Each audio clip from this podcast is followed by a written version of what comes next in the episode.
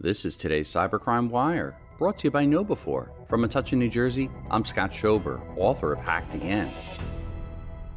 The record reports that a cyber attack on North Carolina County allowed hackers to access data. A cyber attack on North Carolina County has forced officials to call in the state's National Guard for assistance. In a message to residents on Tuesday, Bladen County said it became the victim of a cyber attack last week the county, tucked in the southern point of the state, about an hour away from Wilmington, is home to nearly 30,000 residents. While the attackers were able to access county data, the attack went beyond information theft. Ransomware was not mentioned in the notice, but the county's IT staff discovered irregularities in their system and called in North Carolina Joint Cybersecurity Task Force, a team of outside experts from the North Carolina National Guard, the NCLGISA Cybersecurity Strike Team, North Carolina Emergency Management, and the North Carolina Department of IT to launch a forensics investigation and help secure their servers. North Carolina is one of only a handful of states that have banned government entities from paying ransoms connected to ransomware attacks and have prescribed a detailed playbook for government organizations to follow in the event of attacks like this.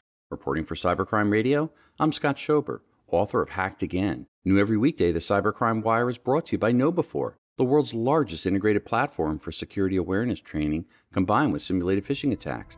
Visit knowbe4.com to learn more.